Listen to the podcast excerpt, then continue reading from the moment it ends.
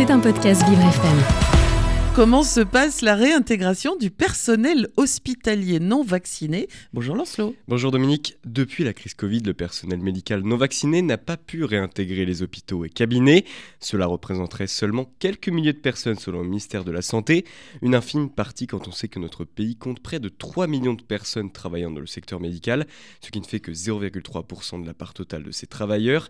Ces femmes et ces hommes vont pouvoir être réintégrés dans les deux semaines d'après un décret qui vient d'être déposé par le gouvernement lundi.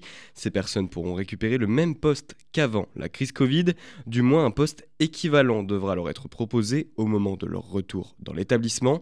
Le problème qui existe est surtout lié à l'accueil de ces personnes, bien que le secteur hospitalier soit en grande difficulté et que le retour de ces professionnels soit une bonne chose, le choix assumé de ne pas se faire vacciner et de ne pas faire les gestes barrières pourrait entraîner des tensions bien sûr entre les personnels. Ces quelques regards en coin devront pour autant se dissiper rapidement.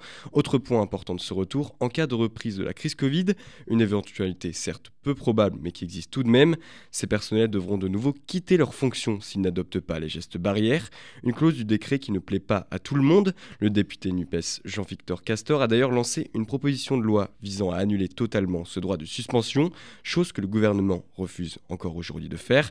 En tout cas, avec ces retours, l'hôpital va pouvoir enfin, et c'est assez rare pour le signaler, un petit peu souffler. C'était un podcast Vivre FM. Si vous avez apprécié ce programme, n'hésitez pas à vous abonner.